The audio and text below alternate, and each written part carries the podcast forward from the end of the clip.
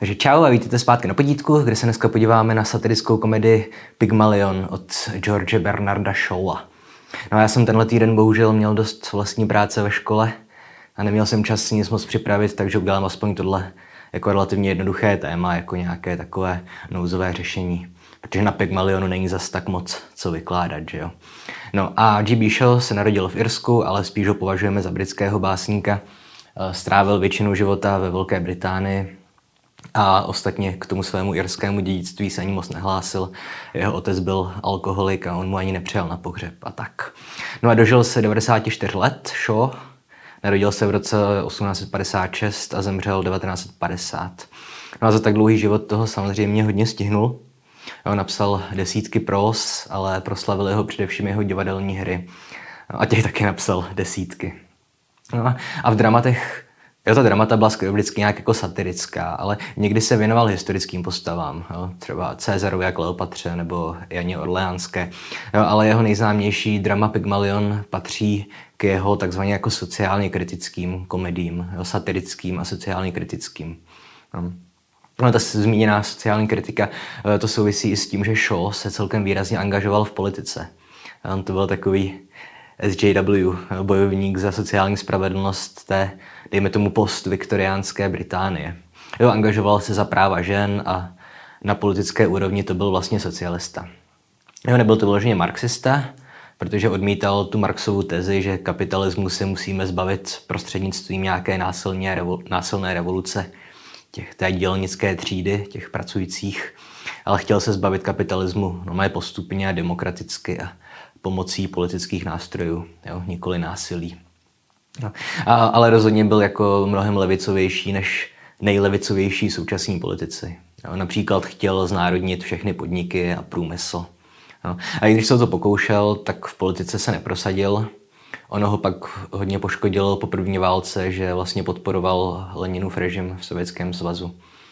No a živil se teda především jako spisovatel a taky literární hudebně výtvarný kritik.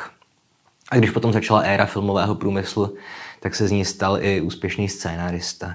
Jo, v literárním i filmovém nebo scénaristickém světě dosáhl vlastně všeho, čeho lze dosáhnout. Jo. Dostal Nobelovu cenu za literaturu, tuším 1925, a dostal, dostali Oscara za nejlepší filmový scénář. Tak a teďka už teda se k Pygmalionu. Nebo k Pygmalionovi. Záleží na vás, jak to chcete skloňovat. A Shaw tuhle hru dokončil v roce 1912 a do divadel se dostala hnedka následujícího roku, 1913. A dodnes je to Shawova nejslavnější a nejreprízovanější hra, řekl bych. Ve své době to samozřejmě pobouřilo publikum. No, především se tam opakovaně objevuje slovo bloody. A tohle ale platí, že o většině slavných textů. Um, No, ale problematický zkrátka byl teda především ten zmíněný jazyk té londýnské chudiny, jo, ta Cockney English. A vznikla řada adaptací tohoto díla, minimálně dva filmy. Já vím o dvou, ale určitě jich je spousta. A pak samozřejmě nejznámější asi je muzikál My, My Fair Lady. No, to je samozřejmě klasika muzikálová a vlastně z éry před nástupem a dominancí muzikálu od Andrew Lloyd Webbera. Jo, ale ve filmové verzi tohle muzikálu hrály hlavní role samozřejmě Audrey Hepburn a Rex Harrison. A Sice kolem tohle filmu existovala řada kontroverzí, že třeba producenti lhali o tom, že Audrey Hepburnová vlastně naspívala ty své party, ale ve skutečnosti měla dublérku, pokud se to tak říká u zpěváku. Jo, ale přesto to je, myslím, docela taková filmová klasika, to filmové zpracování My Fair Lady. A já osobně jsem to viděl několikrát, nestydím se za to. No a teďka už zpátky k showovi a něco málo kdy. Jo, ale nebudu se s tím babrat, je to drama, takže to každému zabere zkrátka maximálně dvě hodiny četby, spíš míň. No a hlavní postava je profesor fonetiky, jo, lingvista Henry Higgins. A ten se, se svým kolegou, eh, tak, taky lingvistou, odborníkem na indické dialekty. Jo, to je plukovník Pickering se jmenuje. A tak oni se spolu vsadí, že za půl roku naučí nevzdělanou prodavačku květin, Elizu Důletlovou, že ji naučí mluvit a chovat se jako, jako dámu z vyšší společnosti. No, aby ona nemusela prodávat na ulici a mohla se nechat zaměstnat v nějakém květinářství. No a zpočátku je ta výuka stuhá a, a Elíza se nemůže zbavit toho svého dialektu a, Mimochodem ten dialekt, ten Cockney English, to existuje dodnes. Tím prostě mluví jo, část obyvatel Londýna. A pokud si pamatuju, tak jsem někdy četl, že tak vlastně mluví i některé postavy ze hry o trůny. Ale to je fuč. Jo, ale teda i po té, co se té Líze zlepší výslovnost a už mluví tou hezkou angličtinou správnou, eh, tak občas působí ve společnosti pozdvižení tím, že zkrátka použije nějaký ledový frazeologismus, obvykle obsahující to slovo blady. A, a zkrátka tohle ta londýnská smetánka nechápe, ale, ale vždycky jim to nějak projde, no, protože oni to zaonačí tak, že to jsou nějaké nové módní výrazy. No a nakonec se Higginsovi podaří udělat z Lízy dokonalou dámu a uvede na nějaký ples velvyslanců a, a nikdo nepozná, že Líza je ve skutečnosti holka z ulice. A dokonce ani obávaný Higginsův kolega, taky profesor fonetiky. Mimochodem on se jmenuje Nepomuk což je úplně očividný odkaz na svatého Jana Nepomuckého, že? protože on je lingvista, jazykovědec a Jan Nepomucký vlastně, že byl mučedník, protože odmítl prozradit spovědní tajemství. Jo, to je jedno. A tak tady ten Nepomuk, ten fonetik, tak ten si dokonce myslí, že Líza je ve skutečnosti nějaká maďarská princezna, protože, protože podle něj nemůže žádný rodilý mluvčí mluvit jo, tak, tak bezchybnou angličtinou, bez jakékoliv stopy nějakého dialektu. A mimochodem tady ta scéna s tím nepomukem, s tím lingvistou, tak to chybí v původní verzi. On je tam show dopracoval až, až dodatečně. Jo, tohle nás nemusí trápit, protože v tomhle případě Jo, Shaw vydal minimálně dvě verze téhleté knížky a v té pozdější doplnil nějaké scény. Jo, a my tady jakoby se držíme toho pravidla, kterému se říká pravidlo poslední ruky autorovi. Jo, tedy, že za oficiální verzi považujeme poslední, kterou jakoby provedl sám autor toho textu. Ale tohle se většinou porušuje pouze v případě, že jako editoři textu dospějeme k závěru, že ten autorův zásah byl ke škodě věci, ale o tom zase někdy jindy. Každopádně teda zpátky kdy, když se Líza s Higginsem eh, vrátí z plesu, tak ona od něj uteče. Protože on se k ní celou dobu choval jak k věci a vůbec si nepovažoval za nějakou autonomní lidskou bytost. Jenom za prostředek ji považoval za prostředek, jak prokázat jednak to, jak on je geniální jazykovědec a taky za prostředek k tomu, aby vyhrál sásku nad tím svým kamarádem, tím plukovníkem Pickeringem. A později se Líza s Higginsem ještě setkají a, Higgins si přesvědčuje, aby s ním zůstala, ale ona mu řekne, že si radši vezme mladíka Freda, který je sice takový trošku budíš k ničemu, ale aspoň ji skutečně miluje. Na rozdíl od toho Higginse, který si ji spíš užívá. No, ale hra nicméně končí spíš otevřeně. Vlastně si nemůžeme být úplně jistí, jistí jak to nakonec s Lízou dopadlo. No a samozřejmě ve většině filmových zpracování a i myslím v hodně divadelních verzích, tak má hra ten rádoby jako happy end, kdy teda Líza a profesor Higgins skončí spolu. A to je asi logické v tom smyslu, že když máte komedii, kde jsou hlavní dvě postavy muž a žena, tak publikum tak nějak očekává, že to skončí svatbou nebo aspoň polipkem při západu slunce. Ale, ale sám Shaw tyhle verze nesnášel. Jo, já se teďka v té druhé části videa taky pokusím vysazit proč. Jo. A hnedka v roce 1914, teda rok po uvedení uh, Pygmalionu do divadel, tak Shaw navštívil představení Pygmalionu a to právě bylo s happy endem, nebo rádoby happy endem. A ten režisér mu potom řekl, že by měl, měl být vděčný, jo, protože ten jeho konec vydělává peníze. Ale Shaw mu na to prý odpověděl, že ten konec nestojí za nic a že toho režiséra by měl zastřelit. Jo, on Shaw byl mimochodem mm, stejně jako Oscar Wilde třeba proslulý ve společnosti tím, že to byl takový jako zábavný řečník a chrl bonmoty. Jestli znáte Monty Python Flying Circus, eh, komediální skupinu britskou, tak oni mají výbornou, výborný sketch právě se Showem a, a s Wildem, ale to tady nebudu citovat, protože to je hodně zprosté.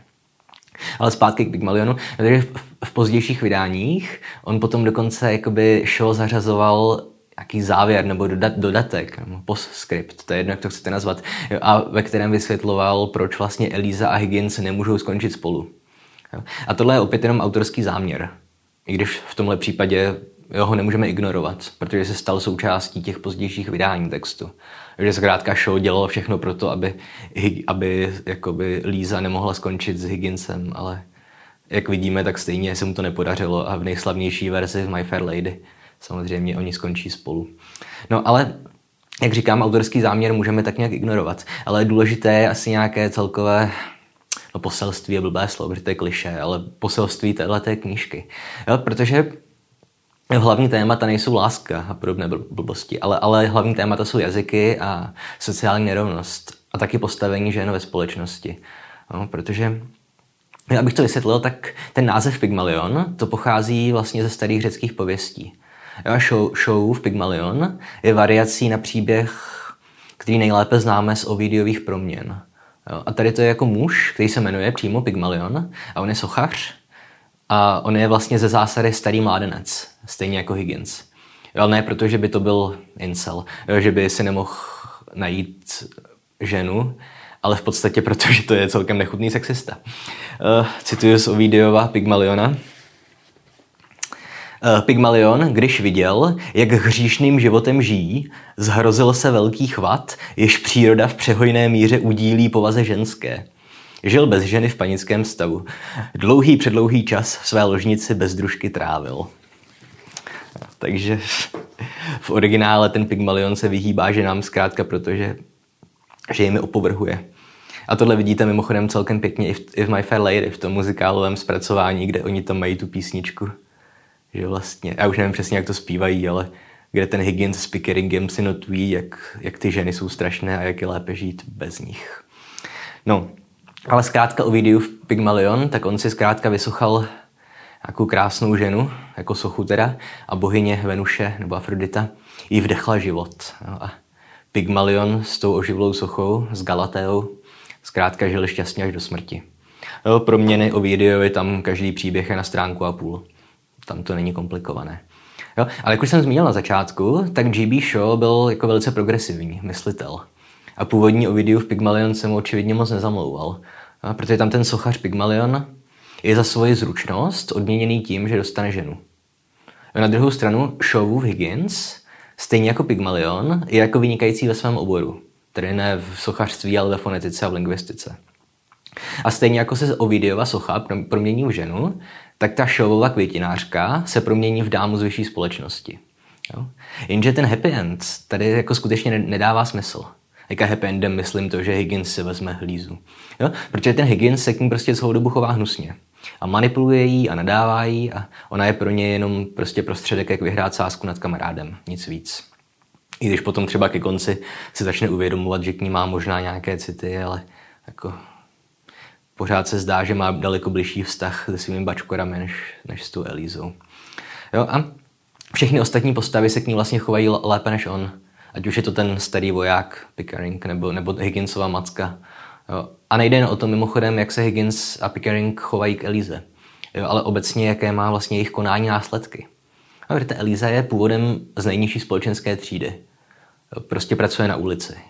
A mimochodem vlastně na začátku ona se bojí, že, že ji považují za prostitutku, když prodává ty květiny. Ale ona zkrátka potom, co, co všechno se naučila o tom, jak se má chovat a potom, co všechno zažila, tak ona už se nemůže vrátit mezi své bývalé kolegy, jo, souputníky z nižší třídy. Protože ti by se na ní díval jako na blázna, když by na ně promluvila tou bezchybnou angličtinou, bez přízvuku. Jo. A na druhou stranu, přestože z ní udělal Higgins de facto aristokratku, tak ona nemůže žít mezi, ani mezi aristokracií. No, protože zkrátka ve Velké Británii přelomu 19. a 20. století nebylo možné jenom tak přejít z jedné společenské vrstvy do jiné. No. Respektive mohli jste klesnout, ale nemohli jste skutečně povýšit. No, takže Elíza se kvůli Higginsovi dostane do situace, eh, kdy společenský původ neumožní být součástí nejvyšší třídy a její schopnosti zároveň znemožní vrátit se mezi sobě rovné. Jo? Takže ta Higginsová sázka z ní udělala vlastně bezprizorního člověka. Hm? Takže je naprosto logické, že se Eliza nakonec vlastně pokouší najít nějakou střední cestu. A ten hodný a chudý Fred je k tomu jako mnohem lepší prostředek než ten bohatý a protivný profesor Higgins. No, podle mě teda vlastně všichni divadelní a hollywoodští režiséři když nevytvořili skutečný happy end, když nakonec dali Lízu a Higginse dohromady. No, protože happy end napsal v původní verzi sám Shaw, ten šťastný konec spočívá právě v tom, že Lisa Higgins se odmítne. že se vlastně uvědomí vlastní schopnosti a potenciál a společenské postavení a vezme svůj život do vlastních rukou. No, chce si vzít chlapíka, který bude závislý na ní, zatímco s Higginsem by byla ona závislá na něm. Jo, a namísto toho, aby se nechala živit od bohatého aristokrata, tak radši chce rozjet vlastní biznis. Líza, ne Higginsová, Líza Doolittleová je vlastně krásný předobraz feministky, nebo moderní ženy. A zatímco Ovidiu v Pygmalion stvořil dokonalou ženu podle nějakých antických standardů, prostě Galatea Ovidiové krásná do ničeho nekecá, tak show profesor Higgins stvořil dokonalou ženu podle ideálu progresivního showa. Je teda takovou, která si uvědomuje vlastní hodnotu a vlastní potenciál. A zároveň trošku ironie osudu, že obecenstvo takovouhle Lízu Doolittleovou nepřijalo. A show v Pygmalion si dál žije vlastním životem a drží se vlastně toho antického vzoru. V My Fair Lady i ve většině divadelních nebo filmových zpracování zkrátka dostane Higgins Elízu za odměnu. Za to, že vyhrál sásku. No, což je mimochodem další důkaz té mé teze, o které jsem mluvil ve videu o smrti autora, totiž že názor publika a nějaká společenská situace má ve výsledku na výklad díla mnohem větší význam než záměr samotného autora. I když mimochodem v tomto případě se mě autorský záměr zamlouvá podstatně víc než, než ta apropriace ze strany Hollywoodu. No. Ale zkrátka pokud jste kvůli maturitě, tak tohle všechno vám asi může být jedno. Nějaký progresivní feministický přístup, ale hlavně si musíte vzpomenout na toho Ovidia, protože to je přesně ten typ informace, kteří chtějí obvykle učitelé u maturit slyšet. A u maturit byste pak samozřejmě měli spoustu legrace s tím jazykovým plánem. A že očividně profesor Higgins mluví tou nejspisovnější angličtinou, jak je jenom možné. A, a Líza Důlitlová ta naopak hází různé frazeologizmy a, Samozřejmě v divadelních adaptacích v češtině si s tím vždycky jako asi vyhrají ti režiséři a herci, že? protože tu Cockney English musí nahradit něčím jiným. Nevím v těch českých verzích, jestli mluví ostravsky nebo, nebo brněnsky, hantecem, líza. Asi záleží, kde se to hraje. No. Takže tak. Takže jak jsem říkal, dneska to bylo jenom stručně a jednoduše. A znáte to, no, prostě takový to klasický líbilo, odběr, sdílení, komentování, nelíbilo, neodběr, dislike, bla, bla, bla. A příště, příště to už bude asi víkend před maturitama. To asi uděláme jenom ten live stream, který jsme, o kterém jsme uvažovali s Danem. Jo, pokud nejste na našem Facebooku, tak my jsme tam někdy předevčírem psali, že bychom udělali maturitní speciál a pokud máte nějaká témata, která vás zajímají, o kterých bychom měli mluvit ohledně maturit, tak to tam, tak to klidně napište sem, pokud třeba nemáte Facebook tuhle informaci za odměnu, že jste došli až na konec videa.